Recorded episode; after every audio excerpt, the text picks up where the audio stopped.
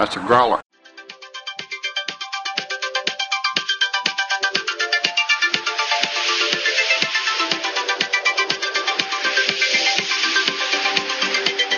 Hello, and welcome to the Never Ending Minute, where we analyze, scrutinize, and Bastion hides the movie The Never Ending Story. I'm Thomas Howitt. And I'm Tierney Steele. I'm getting better at controlling that. You're proud of I'll me. get you again, don't worry. We're, we're getting there. We're getting there. Uh, welcome back. Today we're talking about minute six. Minute six starts with Bastian being mugged, essentially, by the three bullies who have chased him into an alley, and it ends with Bastian entering a bookshop. So things are looking up. So, my first note is while Bastian is being mugged, he is being rather cordial about it, and when the boys are having trouble lifting him, he gives them a hand to make sure that they can get him into the trash can properly. Well, so I'm I'm gonna rephrase into the dumpster. Okay. This is a full on dumpster. They're not just tipping him into a trash can on the street. They have chased him into a deserted alley and throw him in a dumpster. Um, but yes, so I I do have the note. Poor actor playing Bastian who is trying to struggle without actually getting dropped as they boost him into the dumpster. Yeah. because I think that's just self preservation that you can't help of, oh god, these guys are gonna drop me. His his legs are going in two different directions at one point. I, I can't really blame I, I can't fault Barrett Oliver for doing that. Did you notice the way bully number one grabs his hair for a second? That seems kind of odd to me. They're jerks. I mean, they are the three bullies for a reason. I'm just so annoyed because they tell Bastian he's going in the dumpster because he doesn't have any money to give them. Right? And I know these guys aren't in Mensa, but what good does that is not a cause and effect. Like that well, doesn't you want to cause some pain to this kid, and since you can't take his money, you know, make him pay with his pride. I guess. I mean I, I get that it's a bully thing and that that's what's happening. I just those two things do not connect in my, my like that doesn't putting him in the dumpster does not get you money. Therefore, like you could bullies could do both those things. I understand that. I'm just so trying not to totally overfixate on the fact that they say because you don't have any right? money. There's no causality between the two. Yes, yes. It's it's very frustrating, but again, it's because they're jerk bullies. So, So we've already discussed that we're in a very urban area, hmm and this is a dumpster in the middle of a deep dark alley. Yeah. You see nothing but buildings and graffiti and Mhm. solid walls and a asphalt floor. Where does this grass come from that is stuck in Bastian's hair? Oh, see, I have a question of what is that on him? It looks like grass to me, like long. It looks like spaghetti to me, but it's Uh. not. But it kind of it's it's not grass. Um, before Maybe paper shreddings? Oh, but paper shreddings would be smaller. I'm just trying to see if I can like freeze it and get a better sense of that. When they're when they're dumping him into the dumpster, one of the bullies says maybe the chicken can lay an egg in there because they called him a chicken last minute. Right. I just have to do a little mini plug for another podcast I'm involved in with uh, Return to Oz Minute. okay. Lots of talk of chickens and laying eggs in that Yes, one. there is. If you want to know more, tune in at Oz Minute. Uh, but in this one, What was her name? Henrietta? Oh no, the chicken's name is Billina. Billina, Return that's to right. Oz. And she's fantastic, but I will try and focus and not wrong show you to death. I did have the question. Any thoughts as to what is on him? I my first initial thought was was grass, like really really long grass. But then the closest thing I could imagine it would be after that would be shredded paper. But usually, shri- well, no. I guess if it's the long strips, Right. I guess I could see grass, but it's like it's not hay, but Maybe that's closer to what I'm thinking is like it's something between grass and hay. And the only time I can think of using it is like when you're doing sets and drama or something, and you need no, because that that'd be hay, like bales of hay, and then loose. it's not. It's not. It's too limp for that. It's, they it's found not. something that that did a good enough job to make him come out messy without having to be gross, I suppose. Well, see, as a kid, it looked like spaghetti to me, so that's pretty gross. But well, and also, what else would be in the garbage? You know, as you pointed out, this is an urban environment. Even if it's not exactly grass or hay, it's an organic material. Right. It makes no sense. So Bastian walks around the corner, thinking he's gotten away relatively scot free. He got all the stuff off of him, only to realize his friends have been waiting for him. Don't say friends. Yes, my my note is even as an adult sitting in my own living room, that voiceover of "Hey kid, who said you could get out of the garbage?" gave me chills. Oh, These are the worst bullies. They're so awful. So yeah, Sebastian manages to climb out of the dumpster and you can tell he's upset. Like this is a little fastidious kid. Look at how mad he is, like wiping everything off him. yep.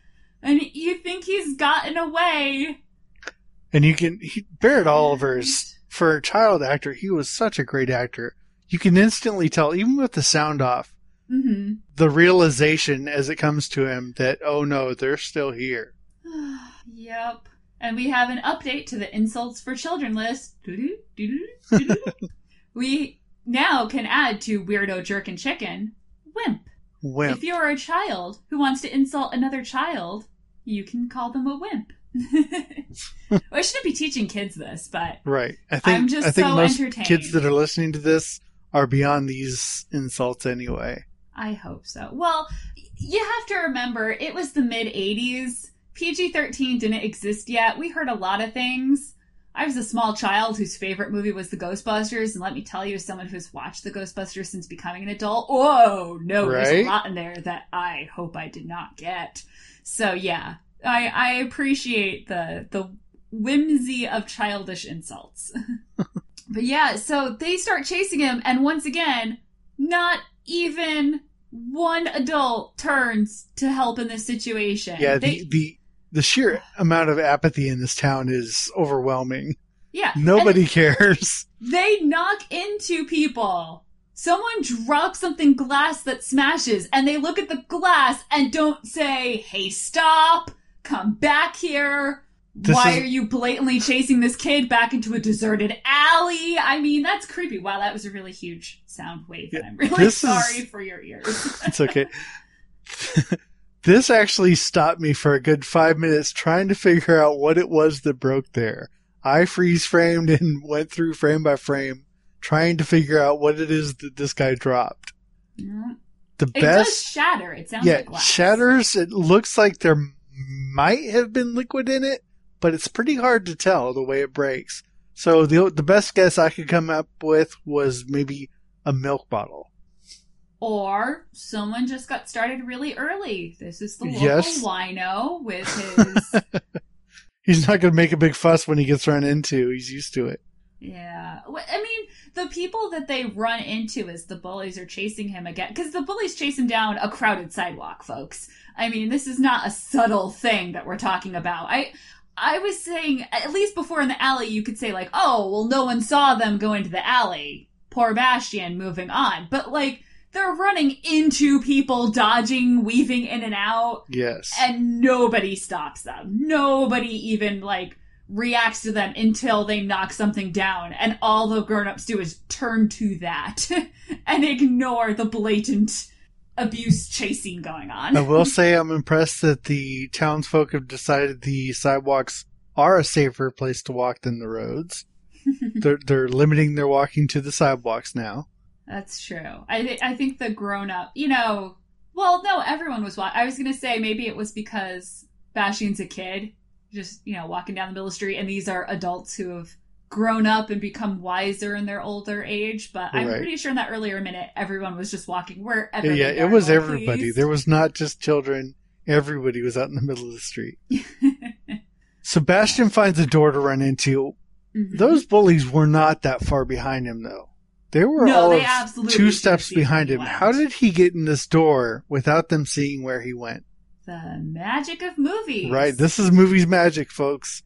This is how it happens. the same movie magic ate his book bag. When Bastian runs into the bookstore, he does not have his bag with him. I, did not catch that. Good job. I checked. it is not there. Ahem. And I honestly don't think we see it the rest of the time he's in the bookstore either. I'm trying I'm trying to keep an eye out to see if it comes up again. Now, before we talk about the bookstore, I did want to give a shout out because yesterday I promised information about the costuming for this movie Okay. because I just as much as I hate the bullies and am kind of scared of them, even though I know I'm an adult and this is a movie and it's not real. Yeah, okay, sure. But just in case is cool. Uh I went looking for the costuming because I just thought they nailed the 80s look so perfectly. And we've got some great fantasy costuming coming up. And when I look up on IMDb, costume design is by the person who is called the conceptual artist in the opening credits, our old friend Alderico. Alderico. So now we know why he has such a unique name. He's a fashionista. No, it gets better. The mystery deepens. Okay. Al- credited as Alderico conceptual artist. IMDb page Count Alderico. Oh my. This is great. But he's just listed as the art department, so he's listed as conceptual artist, creature designer, and scenery designer for this film.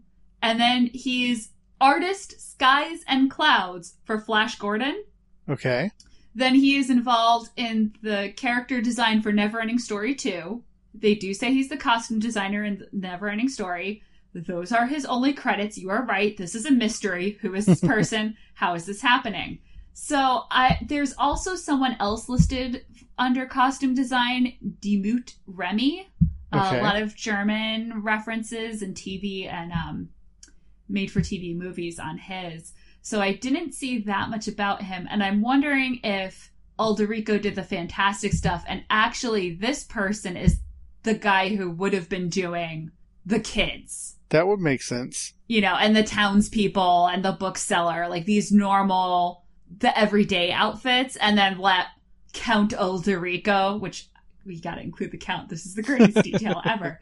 I-, I wonder if he did more of the fantastical stuff, the things we're going to see when we get to Fantasia. I could see him doing the designs for all the creatures that we see there, all their costuming. Yeah, While that the other guy got to do the town stuff.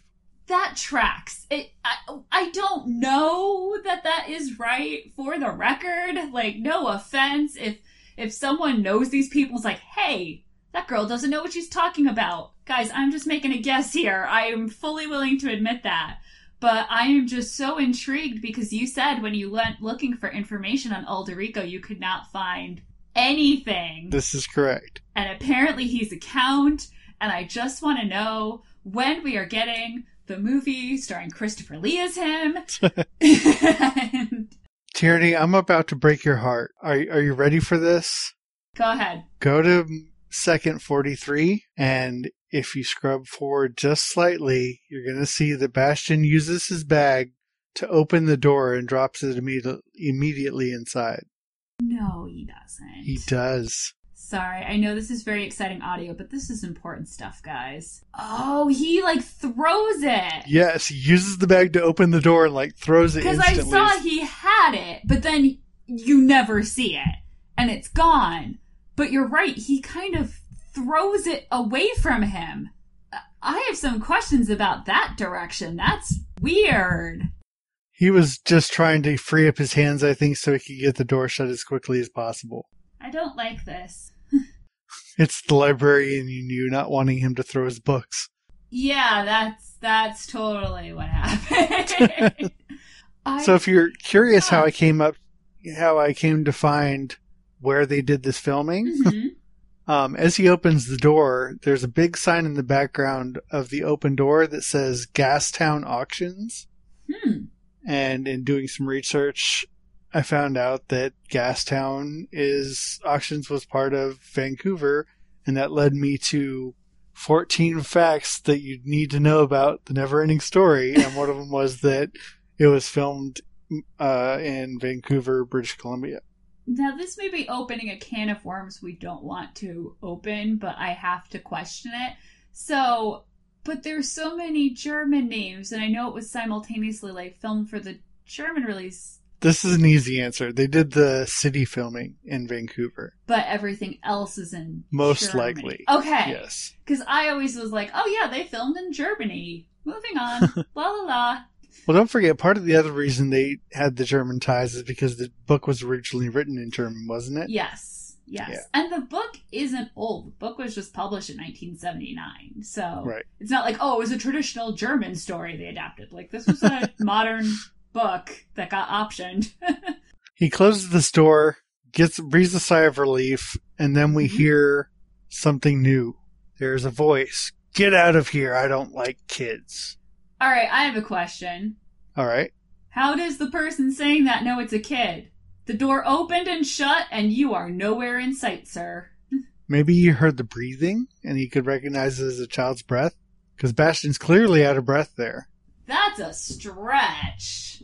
Hey, you're talking to the person that listens for every little bit of audio he can find. That's true, but even so, if you were, it's not like the person is sitting right there.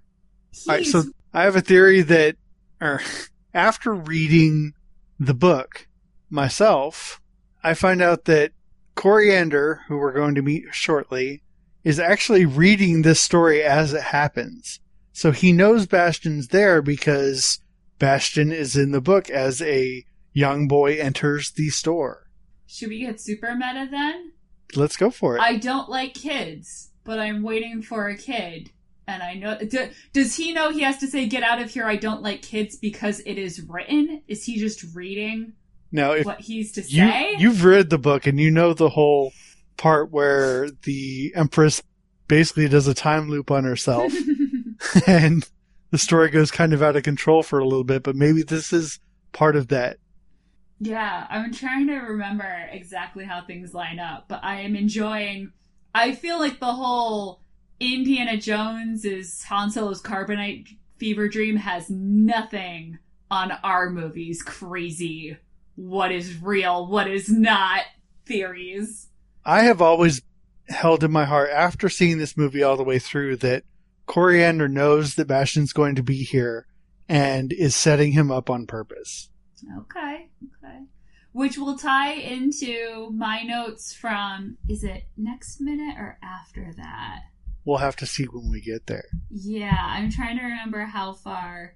It's a couple minutes from now, but I I will subscribe to the all-seeing Koreander theory. Cool. So we get a brief look at the inside of this store, which I'm I'm I have to guess that maybe it's a bookstore. It's a Although- bookstore. I have never ever seen a bookstore that is in such disarray. Oh, there's a used bookstore in Boston that has a table. A lot of used bookstores have a table just like that with the piles of stuff Okay. that's still being evaluated before Okay. being put for sale. See, this is where your I knew your librarian knowledge was going to be of great help here. I don't know the name of the bookstore in Boston that is by Old South Church. It's in a basement. There's a fluffy kitty that lives in there that hangs out.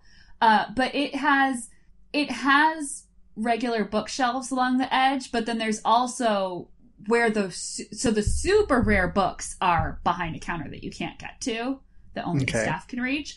But then there's a huge table in front of it that is just covered and it's it's stuff that has been dropped off that they're evaluating. You know what are they going to sell it for? What's it worth?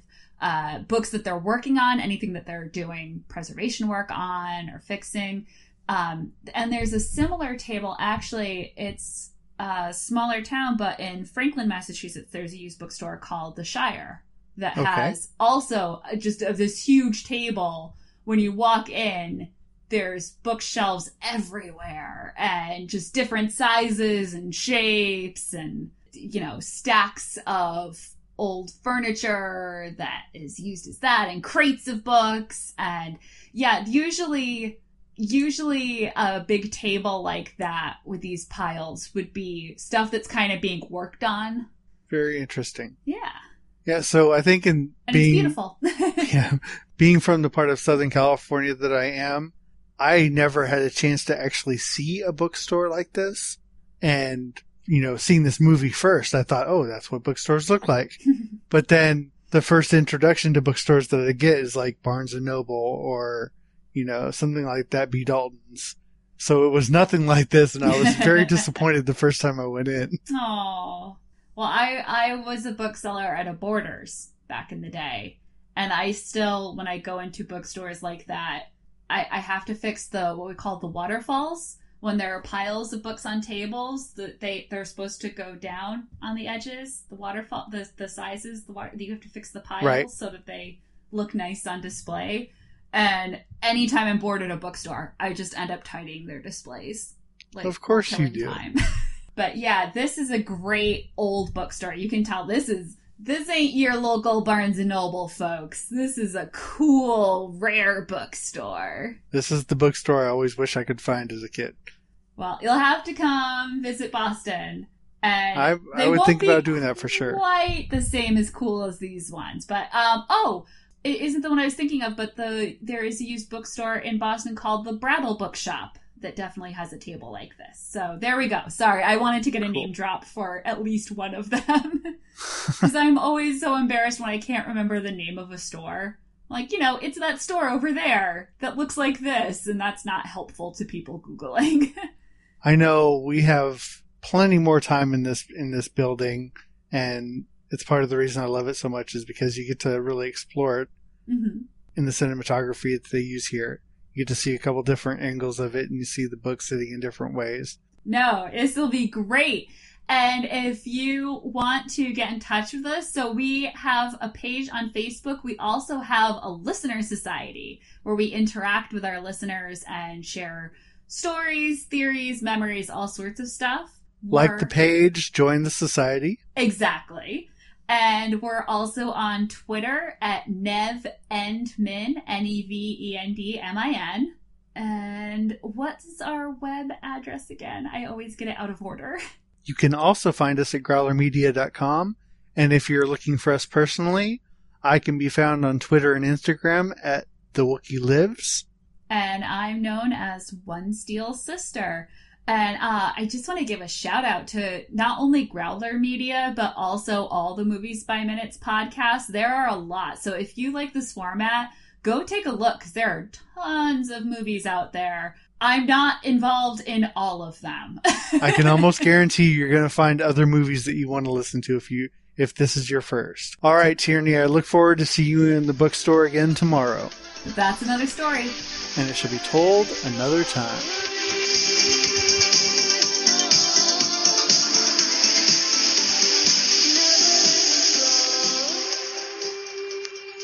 Wow, something is really different on the growler. I'm keeping your bones.